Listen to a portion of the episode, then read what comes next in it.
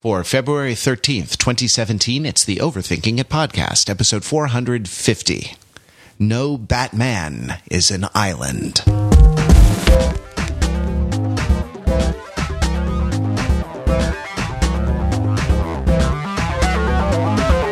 Welcome to Overthinking It, where we subject the popular culture to a level of scrutiny it probably doesn't deserve. The Overthinkers are your smart, funny friends from the internet. We're never happier than when we're hanging out together and talking about our favorite things. This week, talking about movies. We're going to talk about the Lego Batman movie, and then in our Oscar corner, uh, I'm going to take a uh, take a long trip to the bathroom while the crew talks about La La Land, uh, which I haven't seen, but everyone else has. So, uh, so the Batman Lego movie or the Lego Batman movie? I, I don't know. That's an interesting question. Would there be a difference between the Batman Lego movie and the Lego Batman movie? Maybe the Batman Lego movie is just Christian Bale sitting there in like an overhead light playing with Legos uh, for for two or three hours.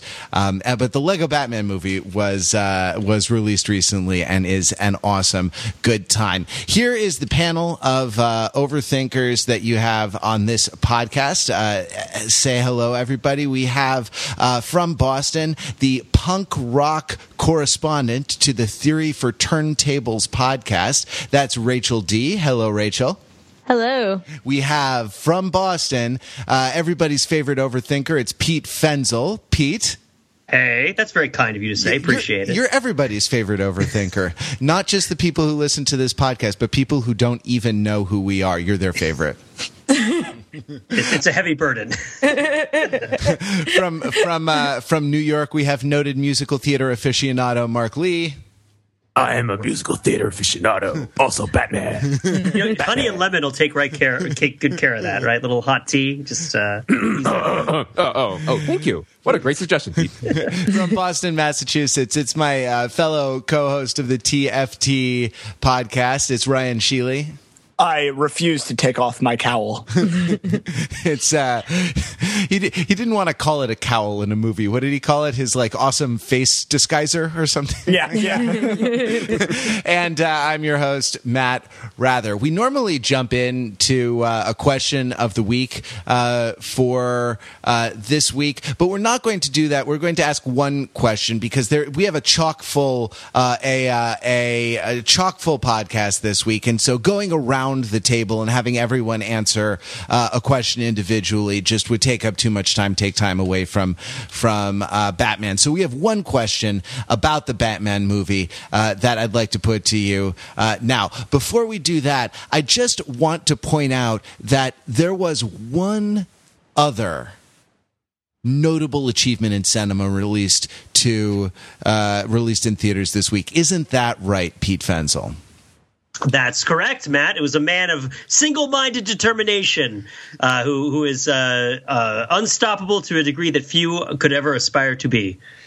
That's right. It's John Wick 2. John Wick 2. John Wick Chapter 2. And I can't believe I'm the only overthinker who watched it this weekend. Well, it's only uh, one. Yeah, it is a. Uh, it, there is a kind of uh, uh, like. There's only so much pie. It's a zero sum game. What what movies you watch because eventually you you'll just be watching movies from from morning till to night, subsisting only on the the butter substitute that they pour onto the popcorn, and that that's not good for anyone. I mean, that won't get you into fight and trim to take out the the mob that killed your dog.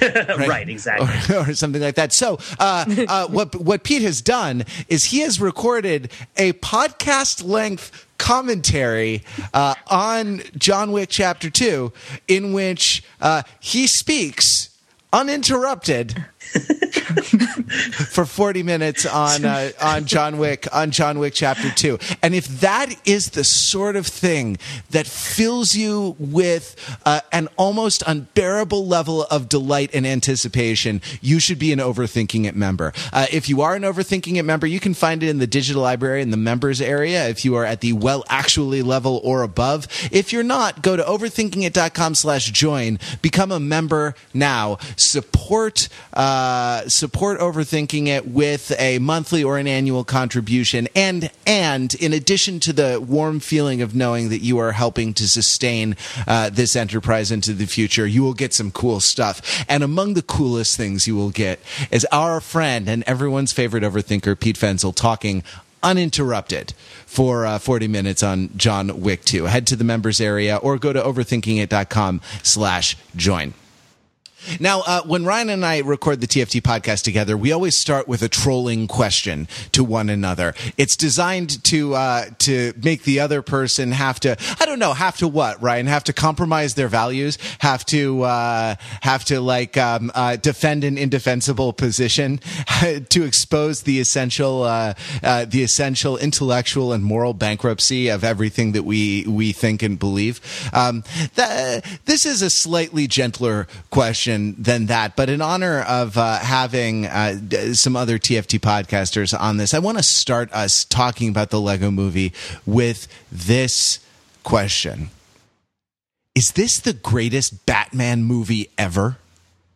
Is this like the pinnacle? I mean, of of of the ones, and they are cataloged within this movie from uh, Adam West all the way through uh, through Ben Affleck. Um, like is this the the truest to the spirit of uh, of Batman um, that that we've come across? I don't know, Pete. Uh, you're usually first in the alphabet when we have a question of the week, so why don't you start now that we have a question that we're all tackling together? Like, is this the best Batman movie you've ever seen?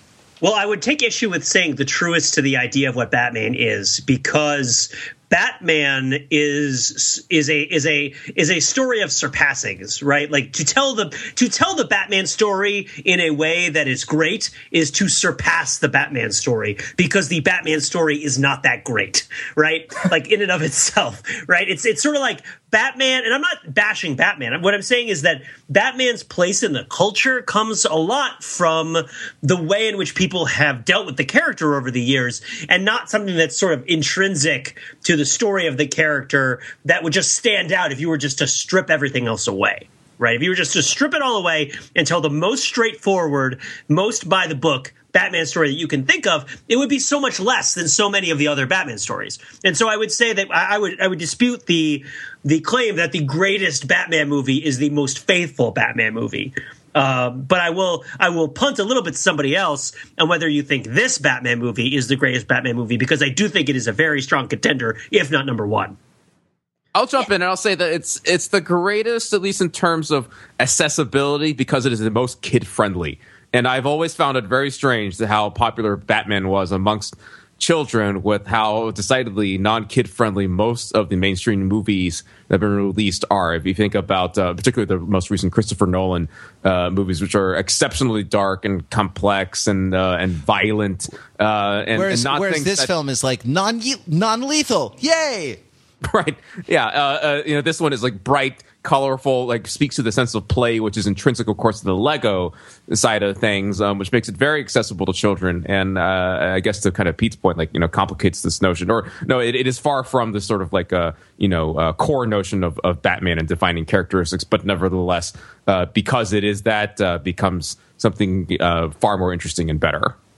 You know, I'm going to argue this is the best Batman movie uh, because I think this movie it's a meta Batman movie, and it it's a this is like the, the the only Batman movie that really sees Batman for who he is and what he is, and what like I think to Pete's point, like we've all done to this character over time.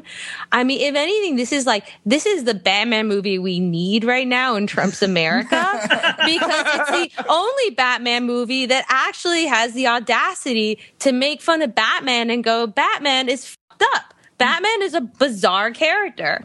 It's he's not a likable, you know. And I mean, I agree. Batman has always been dark, and you know, I guess to a certain point, there is there's a certain ah Thank you. Uh, you know, I, have been told not to swear. Excuse me. Uh, you know, Batman. I, I, think we've all, you know, there's been too much mythologizing of Batman, um, and I, I, like that this movie really, this movie actually s- says what Batman is and really calls out Batman on his stuff. Yeah, one one slight disagreement I'd throw in is that the Adam West Batman is part of the conversation too, right? Yeah. uh, and is referenced in the movie, and so which is from an era. I think I think the, the story, the origin story of Adam West Batman is that the guy agreed to make it, but he would only make it if it was ridiculous and campy because he thought the story of Batman was kind of too stupid to tell seriously, right? It's like no, I'll make it, but it has to be it has to make fun of itself while it's happening. Well, yeah, this Although- sort of noirish, right? Like this, this kind of like uh, uh, overheated, kind of detective, grizzled, you know, noirish sort of sort of thing is uh, coupled with a guy who dresses up in a in tights and a cape. To I think the costume is a big part of what makes it ridiculous, right? Oh yeah, really? I thought he was. I thought he he just looks badass or or bat ass. Well, that would be my main my, my main arguments is well, what what could possibly be the greatest Batman movie if this one isn't? And one of them might be the first Tim Burton Batman movie because it credibly establishes Batman on film as wearing a big heavy rubber suit in a way that actually sort of interests people in a semi serious sort of way, which is a feat, right? While- yeah, while retaining lots of elements of camp and ridiculous. yes, yes, yes, Yeah. I mean, I think that I mean, in this kind of idea of this as a, the great, as a great or the greatest um, Batman movie, I think what's unique about this in portrayals of Batman, um, and correct me uh, in either the film ones or um, elsewhere in the comics if this is happened. But I, I think what's really striking about the character of Lego Batman and kind of Will Arnett's Batman um, is that he is like you know if there are the different portrayals have a range of like kind of the um a spectrum of what mix they are of Bruce Wayne and Batman, right? This is, I think, unique in that it is Batman first, right? And uh, and and he, he says something um, early on when um, uh, when when Dick when when the future Robin uh, first uh, enters the Batcave, he goes, "Wow, Batman lives uh, in Bruce Wayne's basement," uh, and Batman says, "No, I like to think. Uh, actually, it's more like uh, Bruce Wayne lives in Batman's attic, right?" Um, and and that kind of coupled with you know in the first it's maybe half hour 45 minutes of the movie he does not take his cowl off right? It's only when reminded several times by alfred. Like he's in a tuxedo. He's had he's had tuxedo dress up party um which is his like favorite thing to do in the world is try on tuxedos. Well, well, right, and uh, like this is, I, I think that it, it engages with the history of that that Lego Batman engages with the history of Batman in an interesting way, and and it was sort of foregrounded for me um, by the fact that that Batman is like a hyperactive seven year old boy, and Yeah. ha- and has to be dealt with that way by all the people uh, around him. You know that like the the sorts of things that he does, his his short attention span, his wanting to play, his sort of bad emotional regulation. He's you know he's a child, right? Um, and that like there's this story of kind of development that happens. There are two parallel stories of just because just like there are are uh, two kind of parallel movies, one for one for kids and one for adults going on. Um, and it really it really pulls off that trick uh, nicely.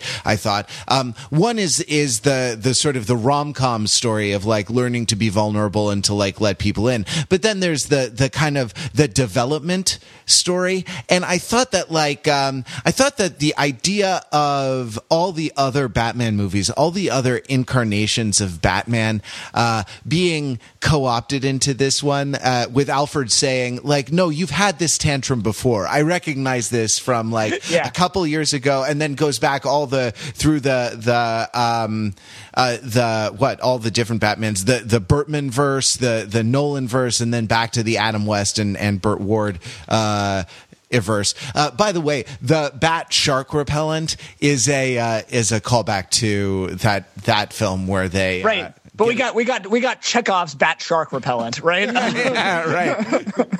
um, yeah, it turns out Batman always fighting sharks. Batman, enemy and, of and sharks. strangely, Robin is a callback to the Frank Miller Batman, right? Like the like the visual design of the male Robin in this movie is closest among all the Robins to the visual design of the female Robin in The Dark Knight Returns from the late '80s. Mm. So, right? so the the my thing was that like, do, do you remember? Well, no, uh, in our do you remember pictures or like learning in biology about like 1960s protesters wearing shirts that said, uh, uh, what was it? Ontogeny recapitulates phylogeny, right? The idea being that like uh, similar, like uh, organisms pass through stages analogous to the development of the species. So, like, there's a time in which you're a caveman and a time in which you're, uh, uh, you know, an evolved like Homo sapiens. You know, um, the. Uh, th- there was a kind of Batman ontogeny recapitulates Batman phylogeny here, where it was like, um, where it was like this, the stages in in the Batman stories from you know the '60s through Batfleck are are almost like developmental stages that a child goes through uh, in order to you know in order to mature and grow into uh, into an adult Batman, and that these things were being sort of allegorized in a way that made them uh, that made them seem like that this movie co-opted that history in a way that made it seem like well this was the this is just the development of of this character the Will Arnett character uh, that you see rather than being sort of parallel universes or sort of parallel uh, tellings of the story which is which is the normal narrative way to deal with different continuities in uh, the kind of the the different cinematic continuities of the same uh, sets of characters, right? I think that there. I think this is exactly right, and there's a few uh, other kind of pieces in the movie that kind of echo this or kind of uh, underline this. One is that uh, there's a moment where Alfred is reading a book that is like parenting your out of control child, right, or out of control teenager or something like that. Um, but then there is also the the you know we've talked about the Batmanness of this, um, but we haven't talked about the Lego ness or the Lego moviness um, of it at all, right? The other uh, the other two titles, uh, other two words in the title. And I think that what makes Lego Batman um, different is a little bit a it does underline this kind of the childness and it being a kids film um, and kind of being connected to playing with legos um, that kind of this element of kind of child development and, and, youth development is there. Um, and i think that there's a way in which lego movies um, and we, we talked about the um, the first lego movie um, from a few years ago on the podcast as well. And that also right that just as this is is in a way a meta batman movie and encapsulates a lot of the other batman stories and you know also starts with some you know fantastically meta movements moments right? That you know it starts with the black screen you know black all great movies start with a black screen.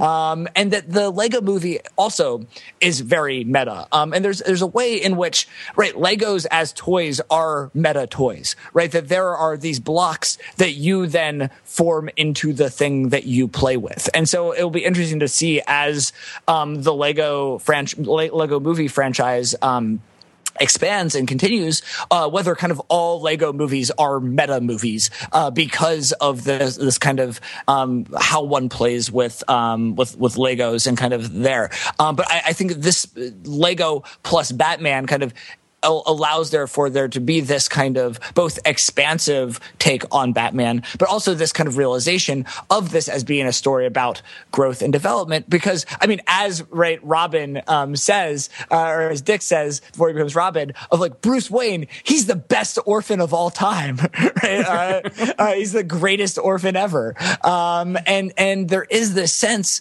um, and you actually one thing that you feel, I think, by the flip side, and, and kind of last thought before I open it back up, is that you know, in kind of get, having the sense of these are phases, you know, the various incarnations of Batman are phases, there's also a sense that as you see Lego Batman staring at the selfie of himself with his parents, um, and kind of staring into that, uh, that, that image, that you, you almost feel the accumulation of all of the deaths of Bruce Wayne's parents, right? Um, and that, that, that this kind of trauma that is reenacted in every iteration, uh, and that we see in every version of the Batman origin story. Like we actually don't see that, right? He is again, um, like like Batman is the default um, in in this Batman, um, and yet that kind of that origin and that that trauma um, is there not only as a single thing, but as the kind of accumulated trauma of that and how that affects um, an individual's kind of development and and relationships. Yeah, and there I was saying earlier that this is not a dark movie like uh, the other Batman uh, movies are, and it's more more for kids. But uh, yeah, that's uh, uh, that kind of takes it over the top there in the, in the darkness category in a certain way.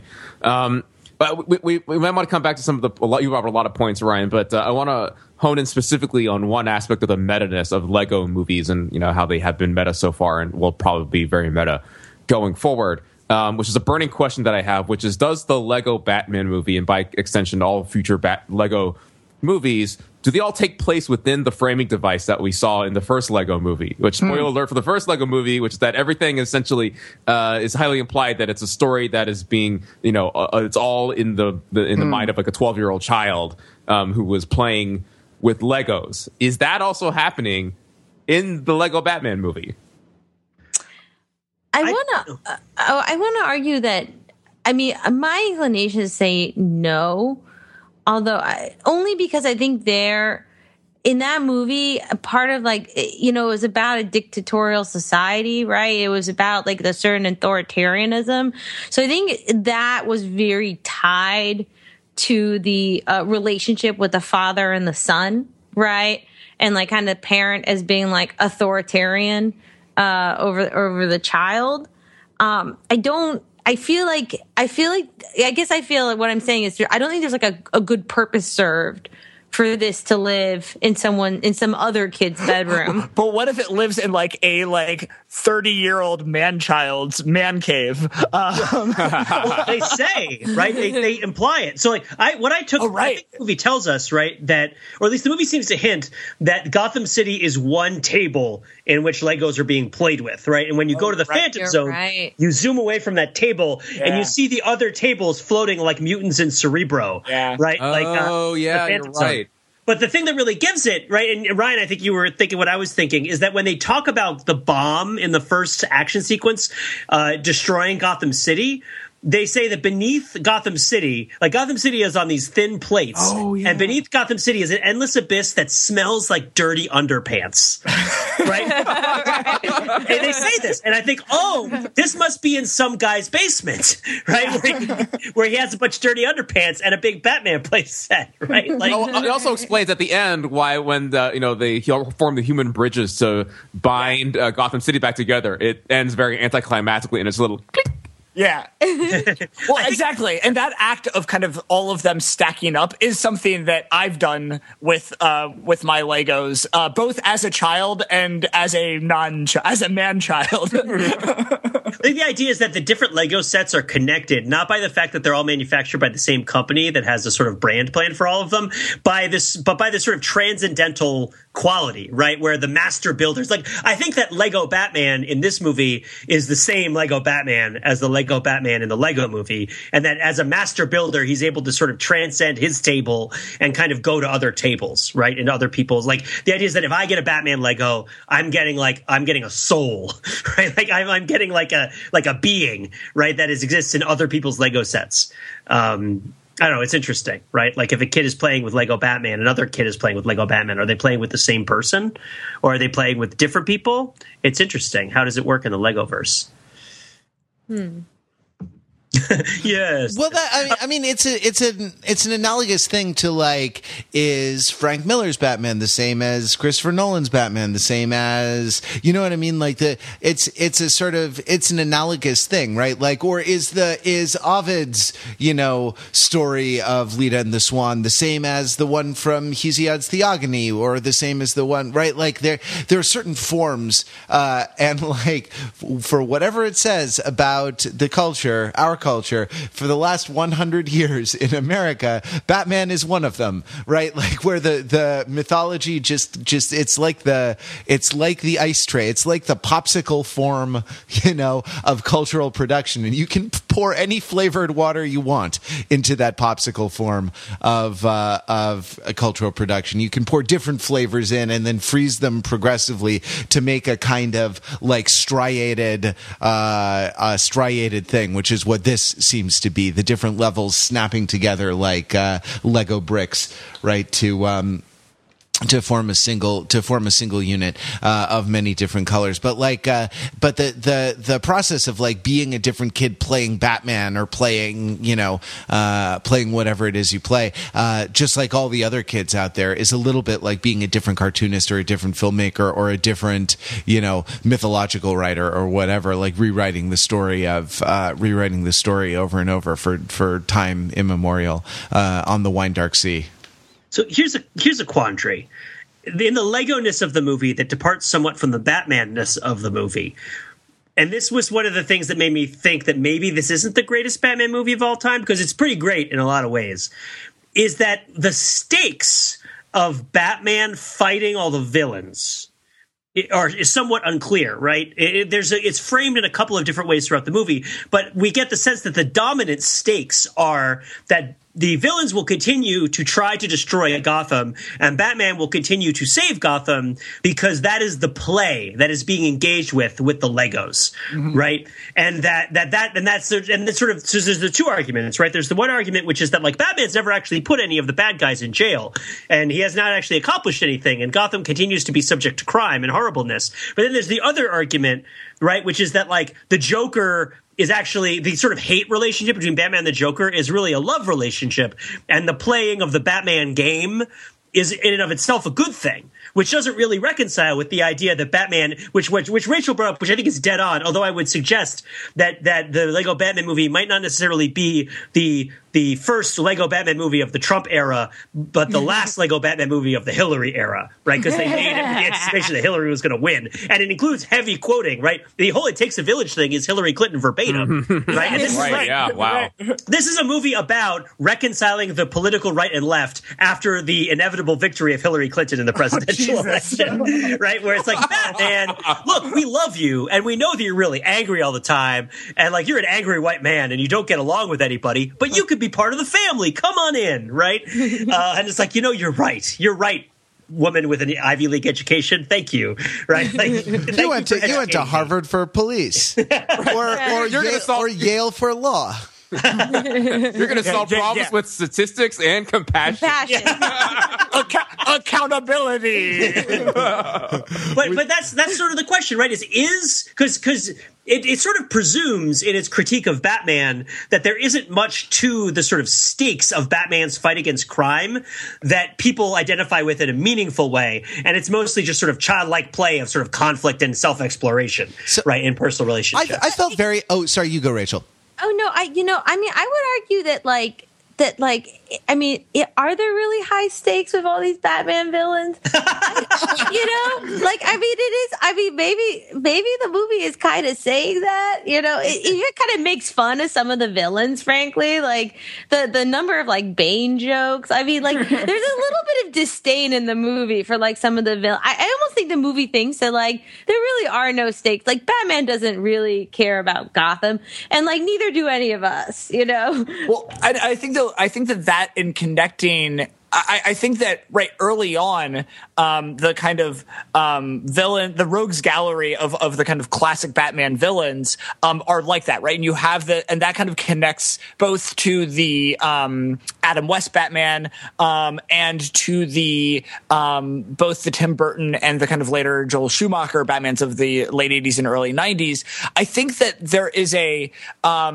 I, I think that when you get to the Nolan Batmans, and I think this also carries over to um, Batfleck as well, is that the st- the attempts to raise the stakes and change that is that they take elements of these characters, um, but they change the, both the character design and motivation to make them s- scan as as terrorism, right? As forms of of terrorism, um, and kind of uh, and and types of. Um, terrorism or kind of organized crime that look more like um, high stakes crime now. Um, and and I think that I mean the the movie makes that move as well, but uh, you know that there is a sense that once the kind of phantom zone is in play, um, that that it's been moved to actual kind of existence ending.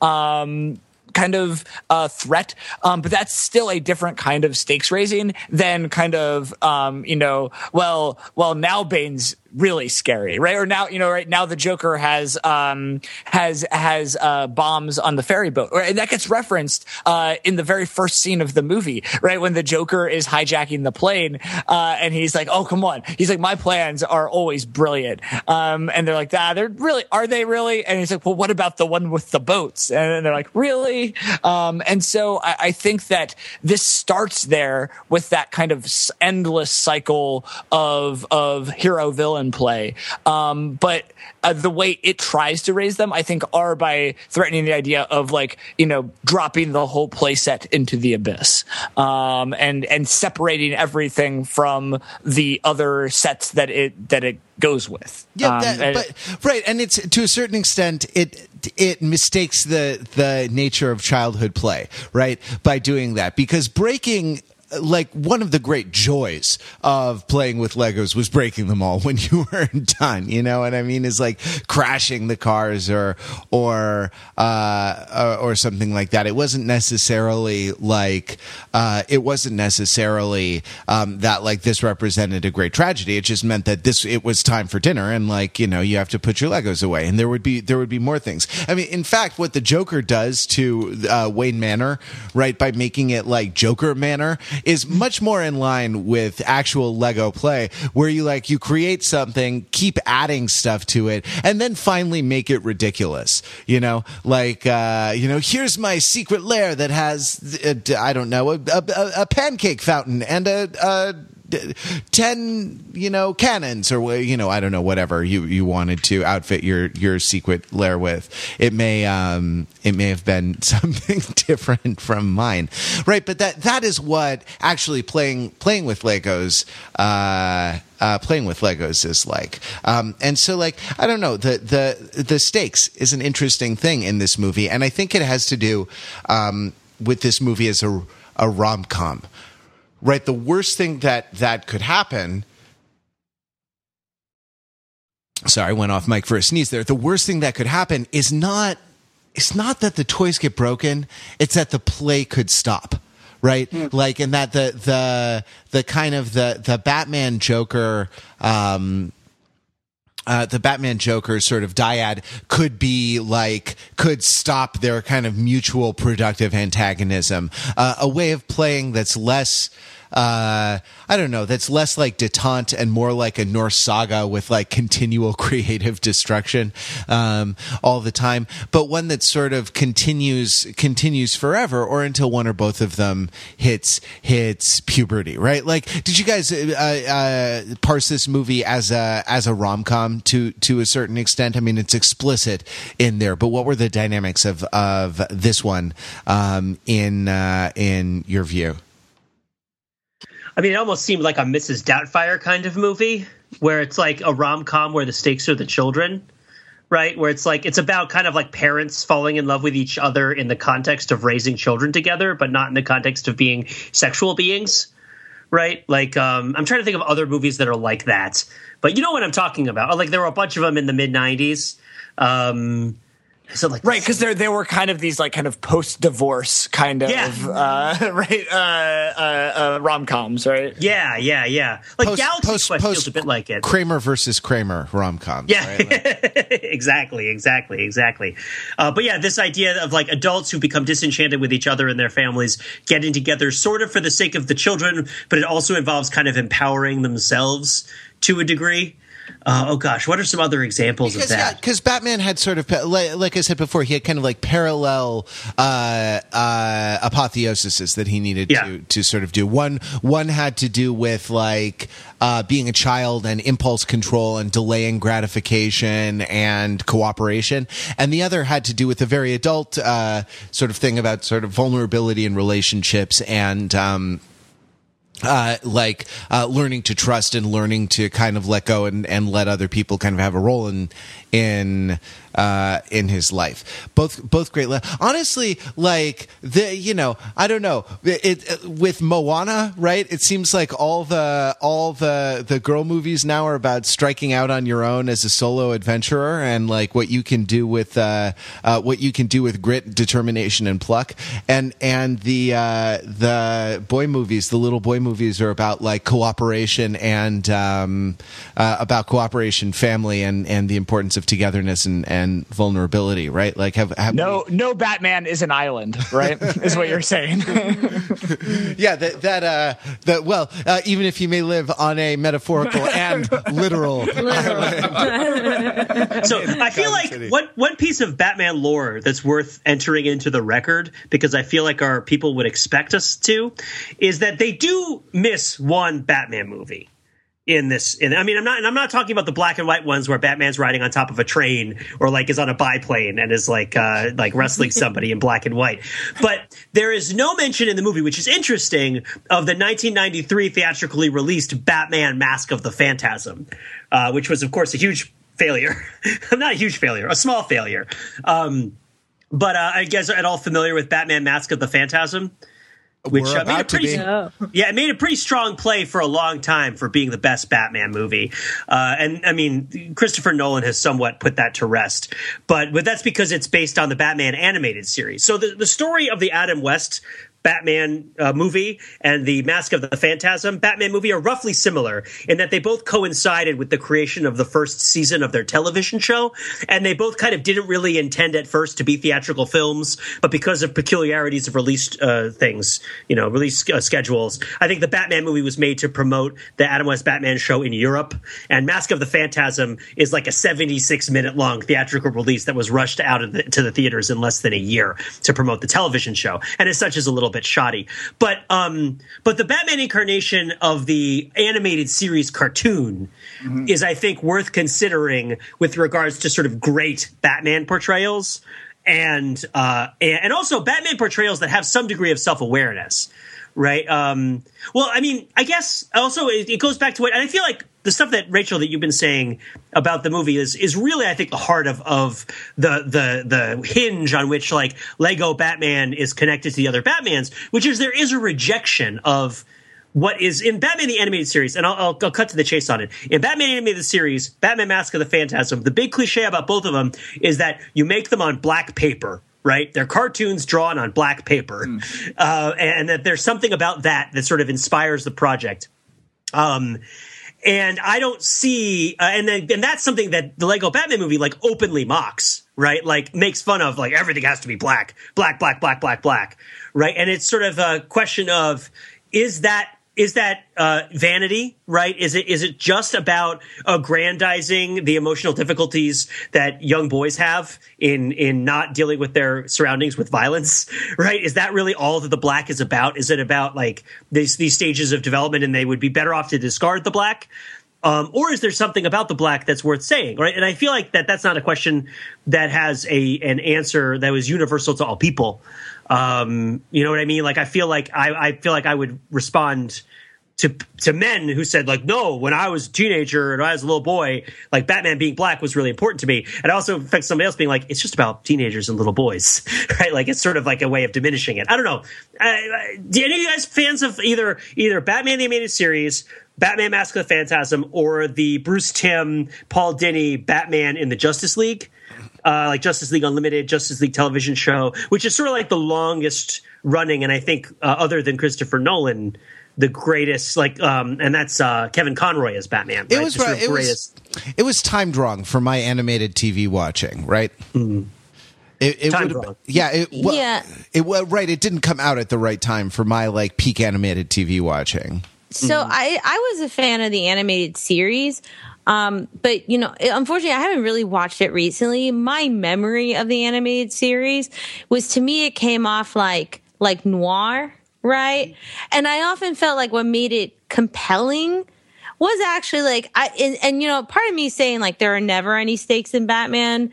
Um, there are never at least any stakes about like Gotham or its safety in my mind. To me, it's always about the you know like the the Batman and and, and I'm thinking the animated series. Like my overall memory of them is that like they play out kind of like horror movies or or like noir like it is like this psychological drama between the characters right? It's this it's it's that everyone's like everyone in the in the scene is unhinged in some way or another and it's going to play out. And that's like i think what's compelling rather than like any because like you know I, I i can't tell you like what it is that two face was gonna do or like harley quinn or like you know for the most part like i don't remember or care. Like the main like sense of foreboding and tension i felt was that they're like normally like you said they're in the black paper space right? Mm. They're in that black paper space and like they're facing each other off. And like there's a sense of like not knowing what will come out of that like black paper space encounter. I mean, I think kind of talking about about kind of whether it's kind of madness or kind of psychological kind of interactions and and disturbance. I mean, I think it's correct me if I'm wrong, um, but uh, Harley Quinn um, has her roots in Batman the Animated Series, Yes. right? And so I think that that kind of read, and I think uh, really ties closely to that character, right? Um, and and I think it is interesting now that we're in this kind of, you know, we're in the year of like the great Harley Quinn resurgence, right? With you know, with um, Rose! you know, exactly. Well, no, and there were some w- delightful Suicide Squad digs in this movie, right? And right near the end, we're like, so wait, you're saying we're going to get all the bad guys together and they're going to be the good guys? That's dumb. um, and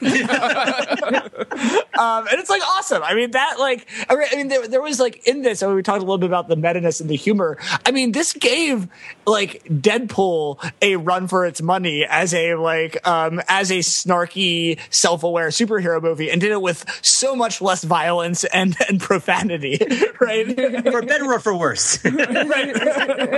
Mostly for better, but yeah. I don't Yeah, know. so- That's that's a, yeah. A, a, uh, a Deadpool movie with with less obscenity is is a Deadpool movie with one less pegging scene, and I'm not sure. you know, I'm not sure the world is, is really needs that. well, we should uh, we should wrap it up on uh, on this. Uh, we should wrap it up on this trivial entertainment for children and get and get to the weighty uh, and highly important uh, Oscar nominated uh, film La La Land. Don't you think? Do we have to? no, I I want to hear I want to hear what you. Uh, I'm I'm going to listen to what you guys have to say, uh, even though I have nothing to uh, to contribute myself. So let's uh, let's all uh, let's take a, a- short break and come back with our uh, Oscar corner. The Best Picture nominated film that we're talking about this this week is La La Land. So it's Oscar corner time, people, and today we're going to talk about the odds-on favorite for the Best Picture win, which of course we don't know for sure, but it seems like a strong contender. La La Land. Now, Wrather has had to step away because La La Land hits too close to home for him, and he has to go sing a duet with his barista and cry about his life choices.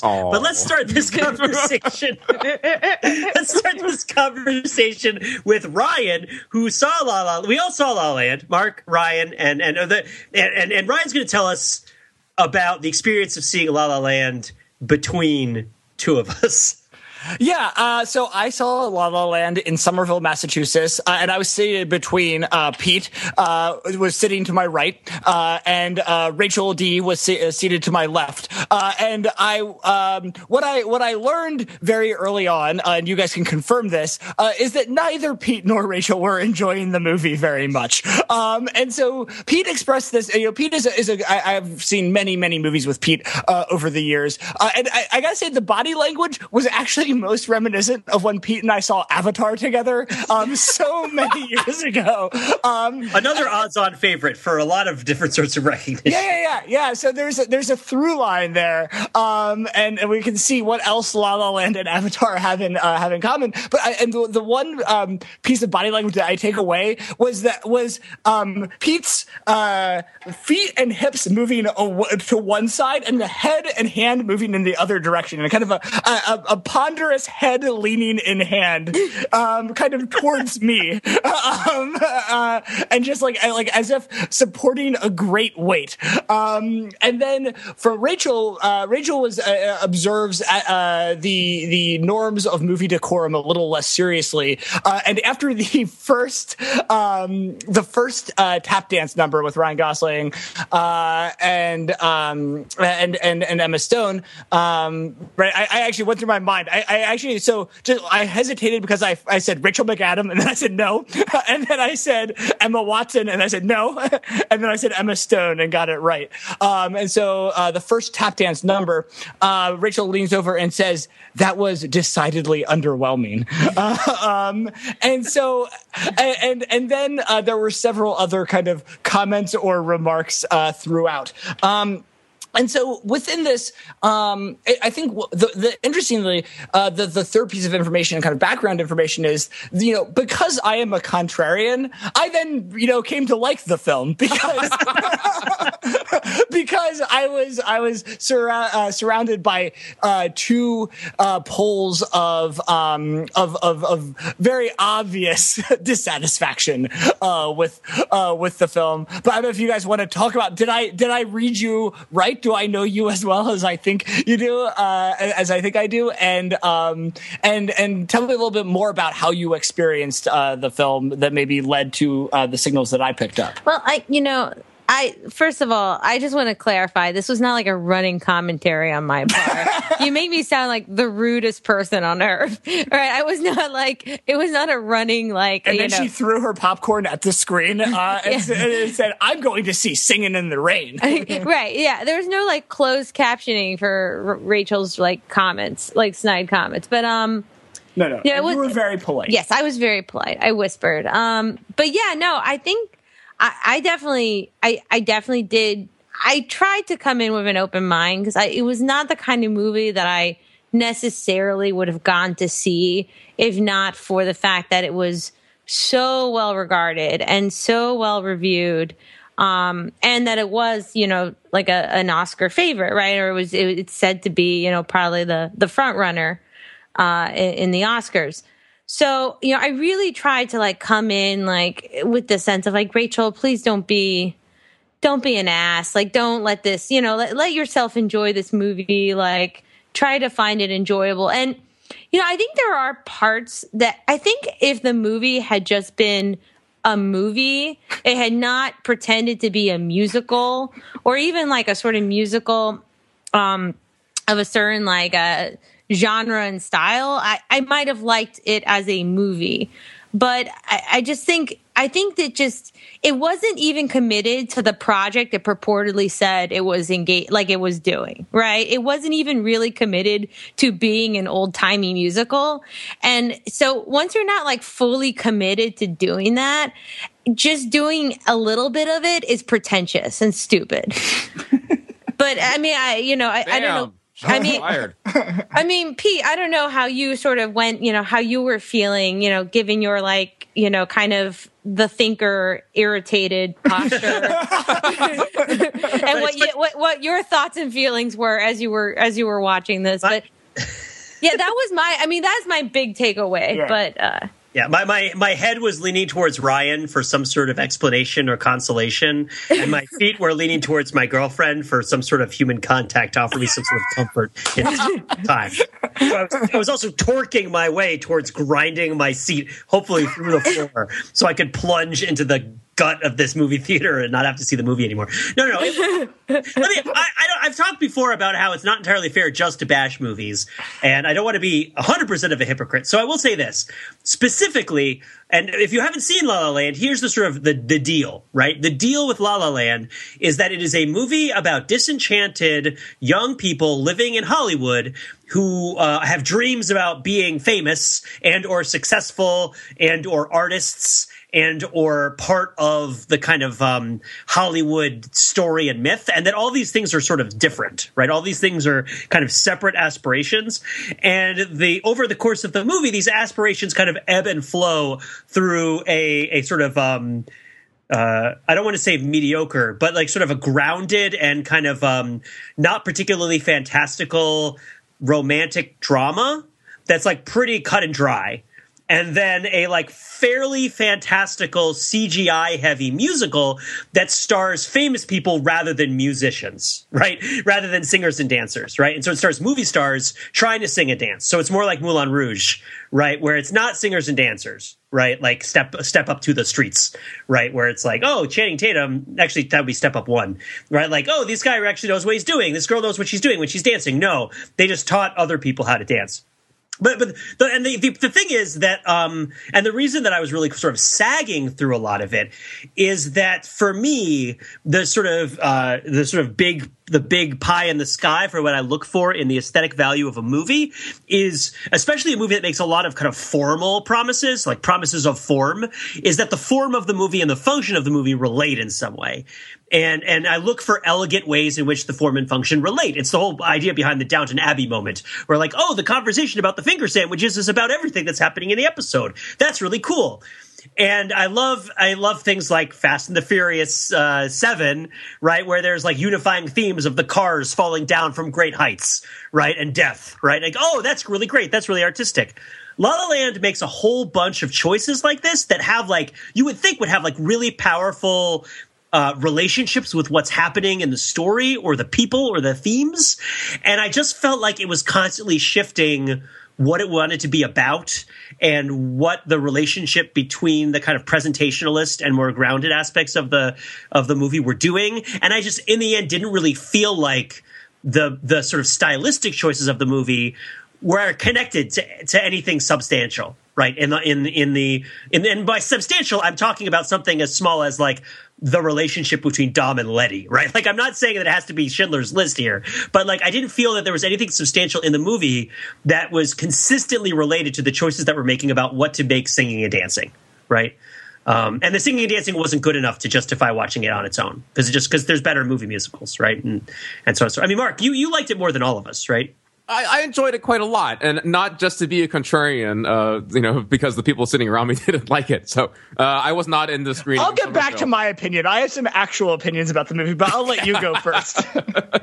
All right, so I was not at the screening in Somerville, Massachusetts. I saw it in New York with my wife, um, and both of us are devotees of musical theater. I think is fair to say, um, both on the stage uh, and on the screen. And we both walked away from it and enjoyed it. You know, we we we tap into the classics like "Singing in the Rain" and the Rodgers and Hammerstein stuff, and the more uh, contemporary things. Right, lest I lest you have forgotten, we are among the coastal elites who have seen Hamilton, and we enjoyed it a lot.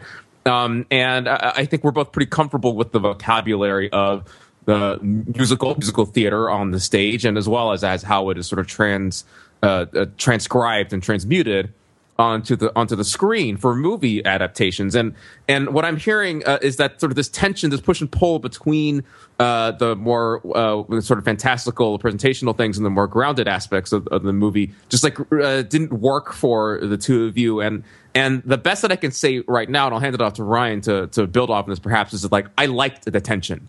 Um, i thought it provided something interesting something i hadn't seen before and the singing and dancing though not amazingly technically profound were good enough and uh, and uh, impressive at points to kind of elevate and take me to a different place.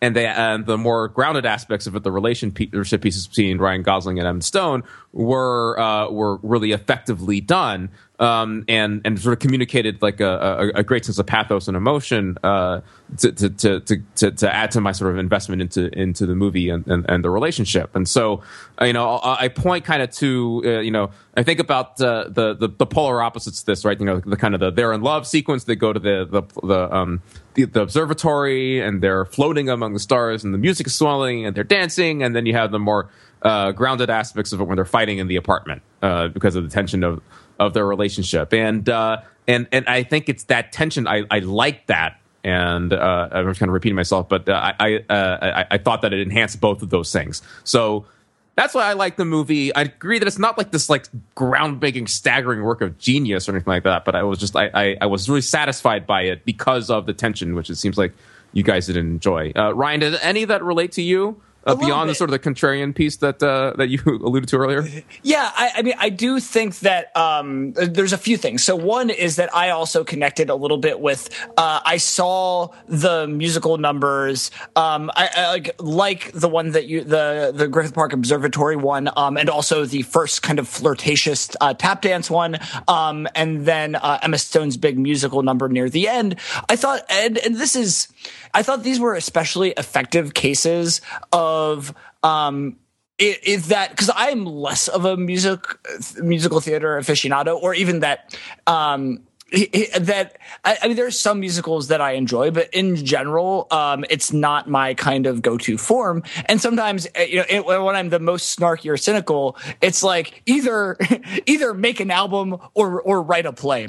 Um, because you put these songs into this play and the songs are um, not necessarily in some musicals even you know great ones um, playing this great kind of uh, i guess doing um, what, what kind of pete described as kind of uh, of of kind of interacting kind of with the story, having a functional um, role. Um, and so I thought there were some interesting things here where the combination of not just the music, but I think how the music and dancing interacted with the cinematography. So the actual moviness of the musical. Um, I thought uh, there were these moments where the, the camera often moved. And I actually, I, I know this is something that our viewing group debated of, I actually tended tended to like some of the kind of close up, um, kind of camera kind of, uh, and, and kind of very tight movements of the camera within a space.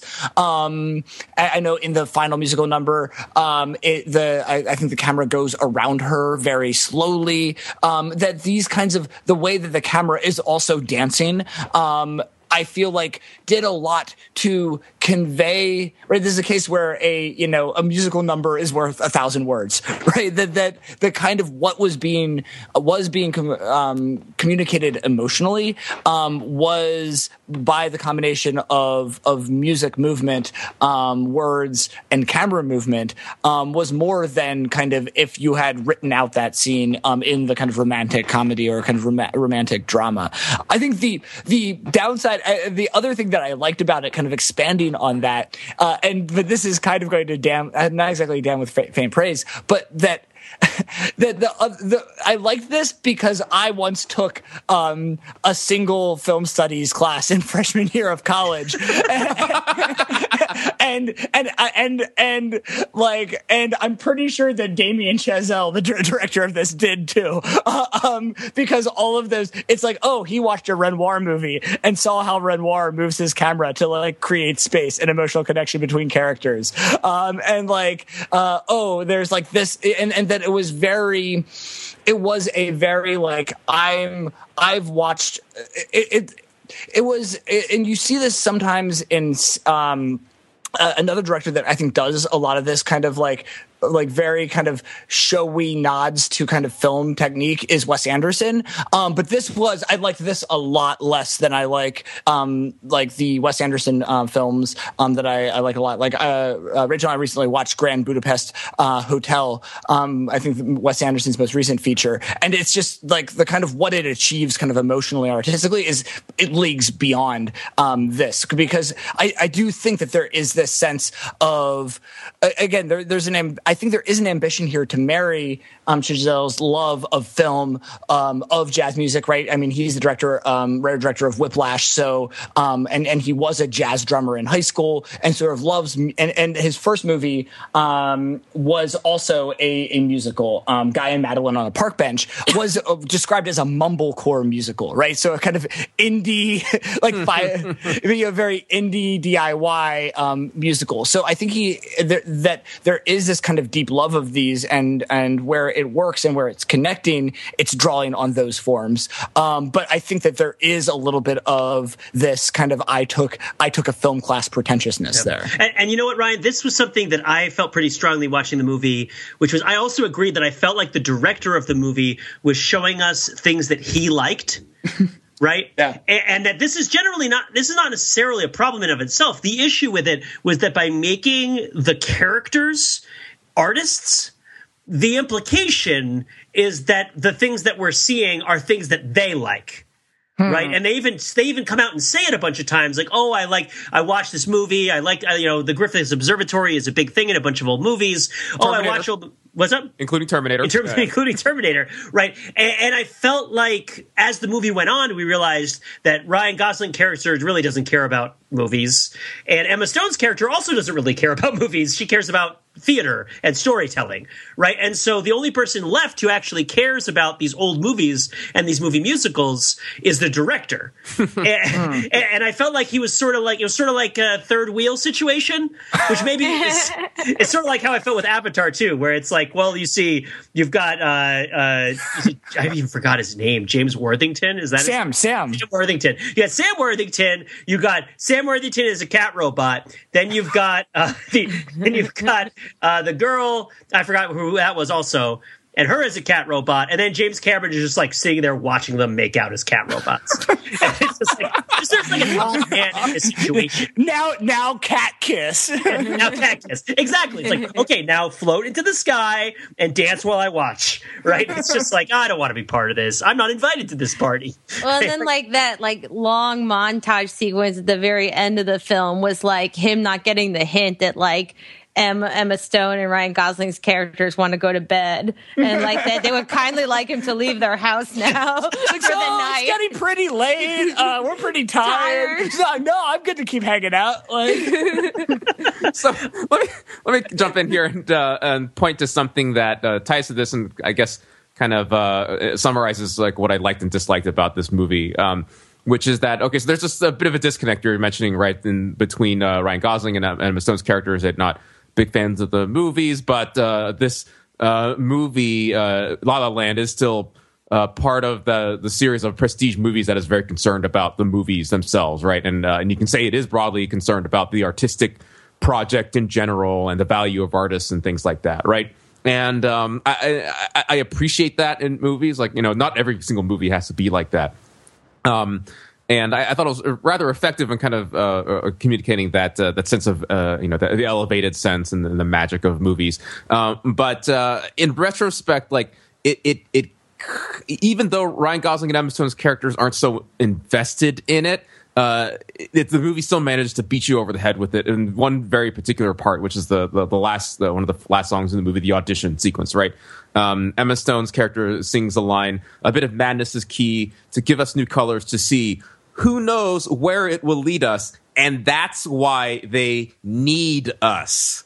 So bring on the rebels, the ripples from pebbles, the painters and poets and plays, so on and so forth. Um, and that's why they need us. Uh, uh, uh, and I, I, it sums up right there. Like this is what this movie is trying to do. This is what its statement. This is what it's trying to sing. But man, that's really how you said it there. Like it's like uh, it's it just it felt a little bit. Um, I don't know what, know- what the right word is, but uh, coming on rather strong. well, self Kudos to you. congratulatory. Yeah. Kudos Yeah. to you for remembering even one line of lyrics from that entire movie. Well, I mean, That's to, to, yeah. the, to the point earlier, like I really enjoyed it. I listened to the music a lot uh, coming out of it, right? Just sort of an aesthetically pleasurable soundtrack uh, of music that I like, the combination of jazz and the musical theater thing, and uh, and that line in particular stuck with me because it's a powerful moment of music and singing, despite of what you might think about Emma Stone's pipes. Um, uh, but lyrically, like it has that uh, self-congratulatory aspect, which is like doesn't doesn't quite sit well with me uh, with the with about a month's distance of having seen the movie. Yeah, no, I mean, I do think, uh, you know, I, I do think, yeah, the movie is like Hollywood congratulating Hollywood. Well, that's why I- being I- so important. I mean, yeah, I, I, think- I, I remember like uh, we walked out and I said like that movie is like if Hollywood went through the John Malkovich door into its own head, uh, and and it's just like Hollywood, Hollywood, Hollywood, Hollywood, Hollywood, Hollywood, Hollywood, Hollywood, Hollywood. yeah, no, and and then like kindly, like life, like gave it a nice like light hand job. the other thing was that the people in, in La La Land, despite supposedly their lives being so hard, have are better off both financially and personally than like most people in the country, right? Which is not the story that you usually get from the starving artist story, right? It's like imagine a movie that was just like this, except all she did was work in the coffee shop.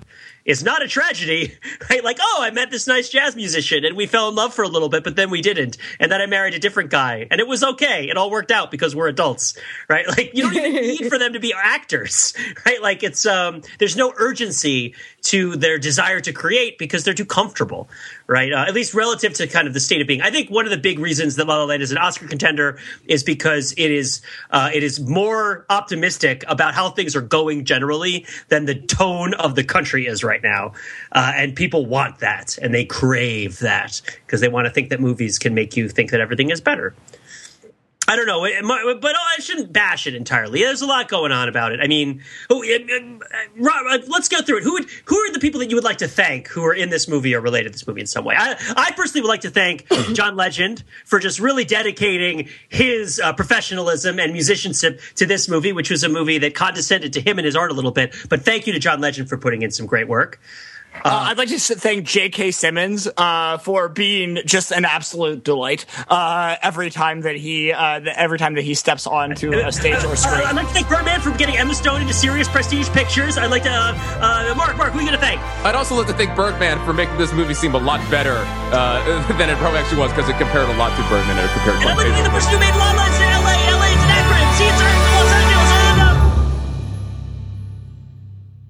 Hey guys, I'm back. Did I miss anything? Nope. yes, you missed a wonderful tale of love and art and love lost and art gained and, and, and song and dance and music and okay. Hey, thanks guys for uh, doing the Oscar corner with La La Land. Uh, thanks very much for a great discussion of the Lego Batman movie, and uh, thanks to Pete for his members-only reflection uh, on John Wick Chapter Two. You can find that if you are a member in the digital library section in the members area uh, of Overthinking It, and if you're not, you can become a member uh, by going to overthinkingit.com slash join and joining at the well actually level or above. We'll be back next week with more Overthinking It podcast. Till then, visit us on the web at overthinkingit.com where we subject the popular culture to a level of scrutiny. It, It probably doesn't Doesn't. deserve.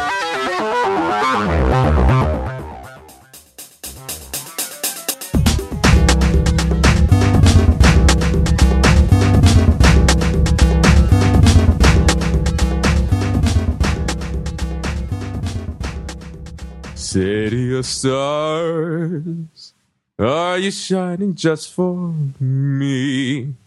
no, they're shining for me. Who are you? I'm Batman. You ever tap dance with the devil in the pale moonlight? that's